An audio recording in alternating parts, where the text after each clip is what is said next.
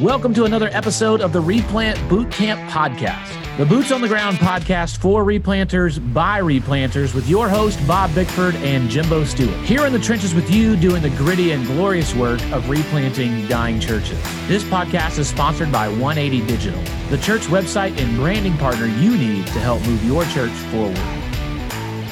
Here we are back at it again. Bob, I hope you're ready for another episode of the Replant Boot Camp podcast here in Dallas after quite an adventure to get here. Jimbo, we have had a few plane trips, a few hotel stays, a couple of shuttle rides, and uh, you know some good meals recently here in Dallas. I mean, maybe other than the meals, I don't know that anything has gone the way it was supposed to go. no. I mean, like down to like the smallest little piece. Like nothing has gone the way it was actually supposed to go. Right. So where I can't even remember where did this all start for us? Where did we? So I think I started my road trip back in um, Springfield, Illinois. I was at the SBCAL, the Southern Baptist Conference of Association Leaders, and then I made my way to New Orleans, Yeah. and then we made our way to Texas. Yeah. So I was from Jacksonville, Florida, with the whole family. Yeah. Drove to Hattiesburg, Mississippi, my old stomping grounds, and went to Meridian, a little north of there. Spoken Association, Lauderdale Baptist Association, John Maxey, shout out to what Good he's friend. got going there. Great stuff going on. If you want to be a replant resident and get seminary credit, Yeah. for a semester and do real work in Meridian, Mississippi, hit us up. We'll point you to John Maxey. From there, I got to go back to Hattiesburg to my alma mater, the college that I went to, William Carey. It was William Carey College when I attended, and they've grown up, and it's now William Carey University. Okay. And so I got to guest lecture in a handful of classes there and see some professors. Some professors were my professors when I was a student there. Some of the professors now, Bob, I was like their college pastor when I was in Hattiesburg. So Wow. yeah, uh, so that was fun, just connecting with all that. So then, as a family, we made it to Picayune, dropped our kids off in Picayune. Then we get to New Orleans. We do the event. The event goes amazing. Am I a replanter? Yeah. I mean, it was a really, really great event. And then we were like, all right, well, we'll grab lunch at the airport and Yeah. head out to Yeah. to get to Dallas. I think there was some foreshadowing, Jimbo, when I arrived in New Orleans because I was supposed to meet you at one of our favorite joints, New Orleans Food and Spirits. Yeah, And yeah, it started going bad there, didn't it, it? I'm to blame. I'm, I, it's my fault. It's all my fault. Yeah. So I showed up at the Hertz rental counter. and- Christmas is ruined. it's ruined. And Jimbo, so I, I've rented enough Hertz cars over the past year that I am now in the president's circle, right? So there's gold, yeah, then there's five star, which is what I am. and then there's president circle. You've always been better Right. than me. And I think there's probably one more above that, but I don't know what it Is is. there really? I think so. Wow. I don't know what it is. But anyway, so I'm supposed to be able to bypass the line. So I it's late. We get in late, you know, we we rush over there. And Jimbo, it took me an hour and a half to get my bags and to finally get to a car. And Jimbo, you know how long it took us to fly to New Orleans? Barely barely an hour. Yeah, like an hour. Yeah. Yeah. It was a longer process to get your rental Yes. than to actually get into the air, Yep. fly, which that science still doesn't make sense to me, and somehow get there. Look, man, this is this is how it goes sometimes, Bob. Right. This is this is how life goes. And I think part of this is maybe the Lord reminding us of the difficulties of replanting because we are in different seats now mm-hmm. and we're not in the full day-to-day grind that will grind you to a halt of replanting work and all the crazy things that go wrong when you're replanting a church. So it's like the Lord was like, hey, just hey, don't forget, chaos is inevitable. He just gave us a little dose, right? So, all right. So anyway, we, we show up, and because there's storms in the Midwest, we're all delayed. Like Barb is flying back to St. Louis, she's delayed. You and I are delayed. But even before then, Jimbo, I think our flight got canceled because we were supposed to go from New Orleans to Atlanta, and it got canceled. And then they were going to route us through Detroit Rock City, and I don't think you were very happy about the reroute. No, I'm I'm sitting here thinking, all right, if, look, if we're gonna probably miss our flight in Detroit and then sleep in Detroit, I would rather sleep in New Orleans. It's my favorite city in the world. So if we slept in New Orleans, I could get Dat Dogs or something like that, or more char grilled oysters or something. Like, you know, we would have had a good time. I could see some old friends. Yeah. But no, no, we had to fly to get from New Orleans to Dallas. We had to fly from New Orleans to Detroit. Yes. And and then so there's this tight tight connection. Yeah. But it takes like 40 minutes of boarding typically, 30 to 40 minutes, right? And then and before the before the plane takes off. And so we land and I run faster than I have run in years. I mean, I'm hoofing it. And they, they tell you to get to this point and you can take a train. And I'm hoofing it. And I'm I'm at the train and then it says it's gonna be like four minutes till the train gets there. I was like, I can't I can't wait four minutes. We don't have four minutes to spare. We don't have four minutes to spare. So we hoof it. And I get there in time to get on the plane, but there's no gate agent. And then when he finally comes out the door, that like I, I'm like as, as large a man as I am. There's, n- I'm sure I looked like I just ran across an airport. I'm, I'm, I'm heaving. I'm almost dry heaving. And the guy comes out, and I go, "Hey, can can I get on the plane?" And he goes, "No." not I'm so sorry. Not just no. Well, we told them, we told our agents that we were uh, on the way, and so they knew we were detained, Yeah, and they should have waited on us, yeah. but they didn't. This is life, man. This is how it is. And then from there, we finally. So th- there, all you know, we're not going to tell you the whole story, but listen, it ends. I definitely did not think the story was going to end with me sleeping in Detroit. I was not happy about it. And so then we were like, all right, let's just get on the shuttle. Let's just get to the hotel and let's take a nap because essentially we had time for a nap. Pretty much. So we call for the shuttle. 45 minutes later, after three other phone calls, no shuttle. And so some other lady took pity on us and and and like maybe lost her job because she drove us to the to the hotel. And I finally got sleep in a hotel room that smelled like cigarettes and the air conditioner sounded like it was dying. Man, I had a. I think my room was newly constructed, but my air conditioner was no better. Yeah. So maybe they don't need ACs up in Detroit, Rock City. I'm not sure. Man, when you hear this story, you may be thinking, why why am I still listening to this podcast? or hopefully, hopefully that's not what you're thinking. Hopefully that that's not exactly what comes to your mind. But You're also, thinking, where is the nugget of truth? but isn't this what ministry is like sometimes? Yes. I mean, it's, have you, Bob? You ever had those days or weeks or months in ministry Years, Jimbo. years. where it's like everything? It just seems like everything goes wrong. Yeah. Yeah. You throw your hands up and go, well, of course, now Yeah, this course. just makes complete sense. I mean, it makes sense now that that, that would happen. Of course, everything would fall apart right now. Yeah. Of course, I would split my pants in the pulpit right now. Look, you you've got you you have a Bible passage. When we should probably get to the Bible pretty quick. At Let's this do point. it. Just got to resurrect or save this thing or something. You have a passage to to encourage us. I do. Second Corinthians. So I give a talk at MI Replanter event that talks about counting the cost and replanting. And here's the reality, Jimbo. I think a lot of us get into ministry and we think, I am here. I've answered the Lord's call. They have voted on me. And a high percentage of folks have, have believed that the Lord is calling me Yeah. to pastor them. So they're welcoming me to be their pastor. Yeah. It will all go well. Right? That's what that's what Yeah. Yeah.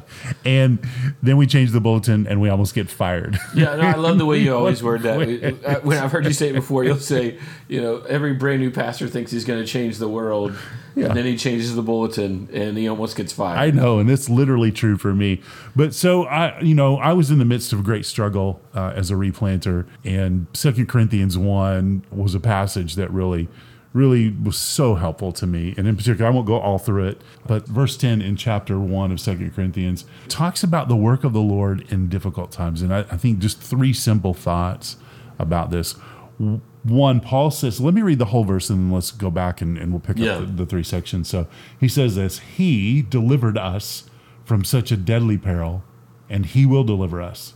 On him we have set our hope that he will deliver us again. So, th- three important things there about Paul writing about his time in Ephesus where he felt like he'd received the sentence of death, where he felt like he couldn't take one more thing, that it was just if anything else happened, he was just gonna it was gonna be over, right? That's Yeah. what he was facing. Yeah. So Paul says this, he delivered us from such a deadly peril. So he's he has perspective on what happened in his life, how God worked in the past. He delivered him from one of the most significant struggles that he'd ever faced, Yeah. where he thought it was the end. So when we sit down and have perspective, we can look back to the point of our salvation, Jimbo. And this is, I think, we often overlook this. If God can save me from my sins, there's nothing that He can't save me from Yeah. right? So this reminds me of there's a, a pastor I, I served with, uh, and he was from Texas, and uh, he called everybody Bud, right? I mean, just Bud, Bud. you're Bud. And so he would say this when I would be, you know, I was a young thirty something kind of associate with him in the church. This is the church that I sang Butterfly Kisses in on Sunday. So I was his associate, and I did worship and some other things. And I'd be twisted out about something, Jimbo. I'd be concerned about this or that, and he'd go, "Bud, let me tell you something." if Jesus can take care of your salvation, there ain't nothing he can't take care of. He'd just say that, right? Yeah. You know what that made me feel? Angry. it's just like, man, come on. I want to be fired up about this and I want to be upset about it and we got to address this. And most guys in their 30s are like that. So, so he would just say that and it would just remind me, Jimbo, that if I will just think about what Jesus has done for me, Yeah. he's delivered me from the most significant sentence that's ever been pronounced on my life, and that Yeah. was sin and my deadness in sin. Yeah. And it's so encouraging to think about the fact that when it seems like everything has gone wrong, Jesus is never surprised. Mm-hmm. Right? He's never he's never like we are sitting back, wringing his head, go wringing his hands, wringing his head, pulling his hair out, going, "What what do I do? I don't know what to do right now." Everything seems to be going. He he's never has that moment, and he's interceding for us, and he loves us, and he cares for us, and he's already defeated. Like you said, the the greatest obstacle we will ever have is our sin. And so that I love that concept because it, it makes it makes those things that felt so big. it- you see how small they really Yeah, are. it puts them in proper perspective, yeah, right? So he he delivered us from a deadly peril, right? So Yeah. then then Paul moves from the past and he talks about the present, and he says this: He will deliver us. Yeah, right? So as he's writing this, Jimbo, he's he's still enduring something. We're not sure what it is. He doesn't specifically say in this passage.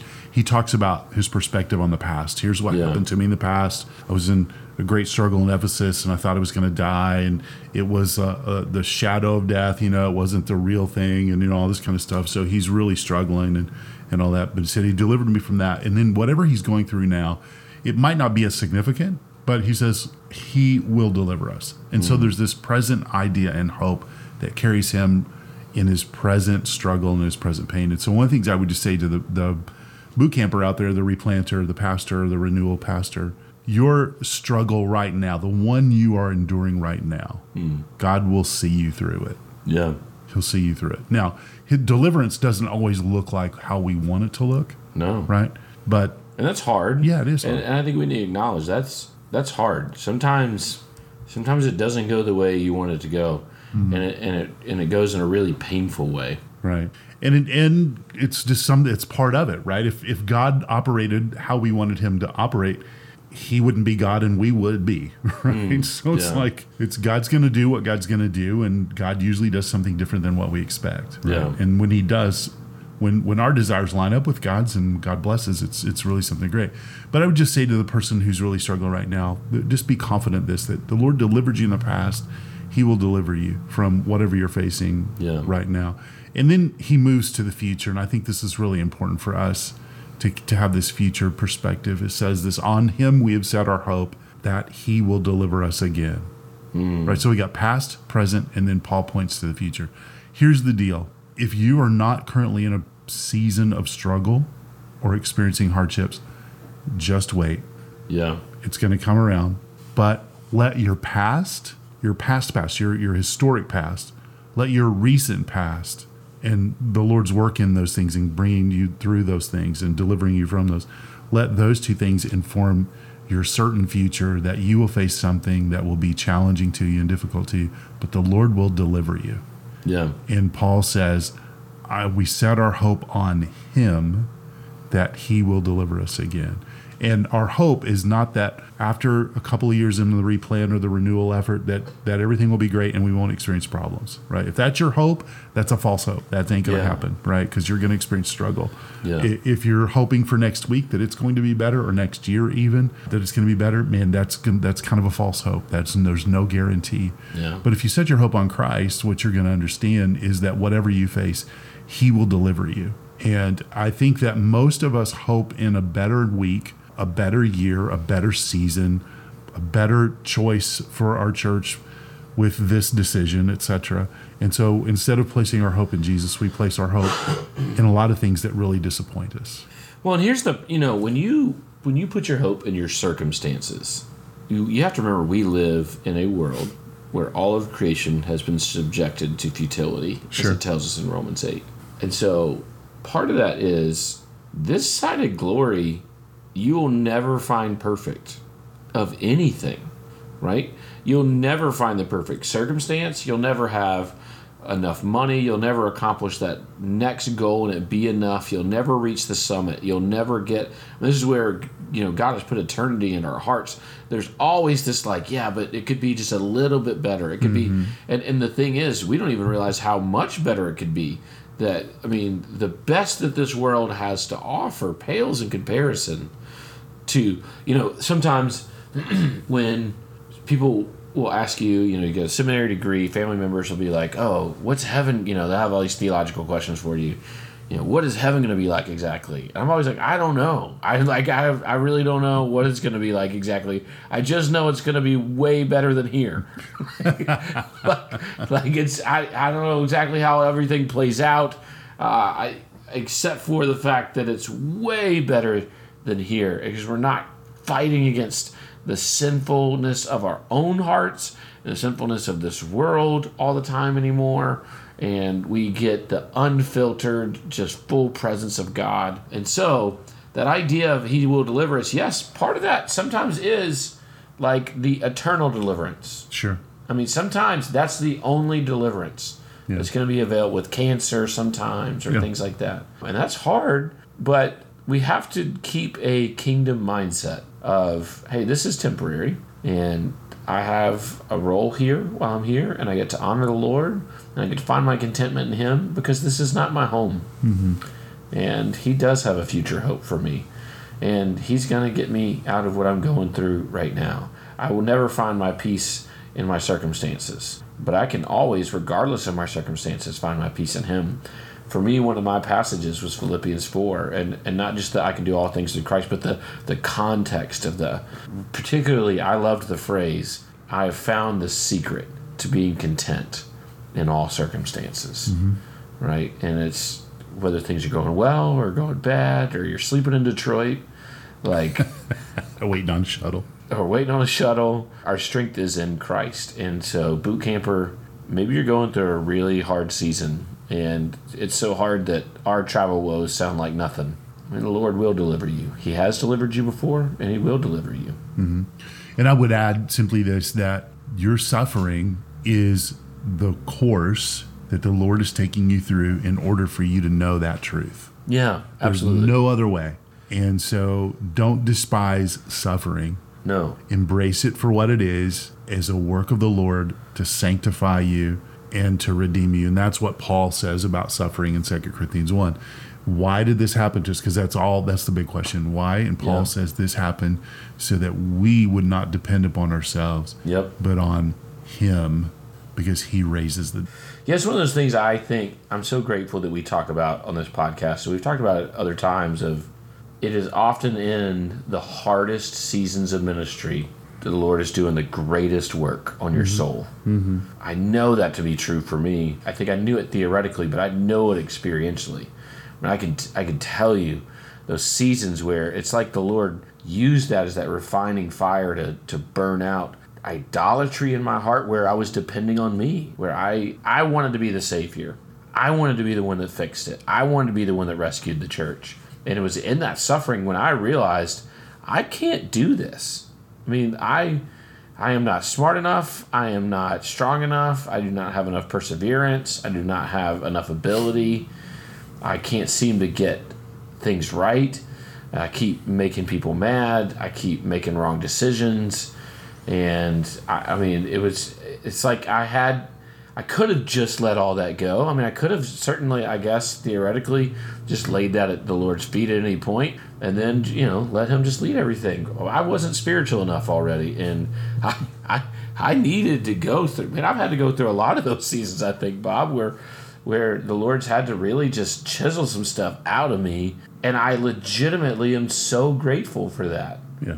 I look back and I have so much joy knowing how much more I feel like I know who Jesus is and how much more peace I have and, and just overall because of my understanding of my role and his role and that he's the guy and I'm just here to serve in whatever way God has for me to serve and I don't have to be the savior. I don't have to be the smartest guy in the room. I don't have to be the guy who worked harder than everybody else. Right. I don't have I don't I'm, I'm not going to earn any of my worth and value in any of those things. My identity truly is more and more I'm realizing it really is I'm, I am an adopted redeemed loved son of God that doesn't deserve it. I love the the song that Isaac Woodward led at AMI Replanter conference. You know, that was the I can't remember the words exactly, but the, something about our worth and our unworthiness, like these mm-hmm. two things that we declare. Like we one is that we have so much worth because we are God's, but also we are unworthy because we are sinful. But He has overcome that, and because He's overcome that, we can have hope no matter what our circumstances are. Yeah, I just say if you're a boot camper out there and it's been hard and uh, you need a place to connect or to chat, man, connect with us, drop us a line, send us a voicemail. We'd love to be able to point you to some encouraging people and resources that can help you get through. And just remember that God is going to deliver you from this. It's not forever. Amen.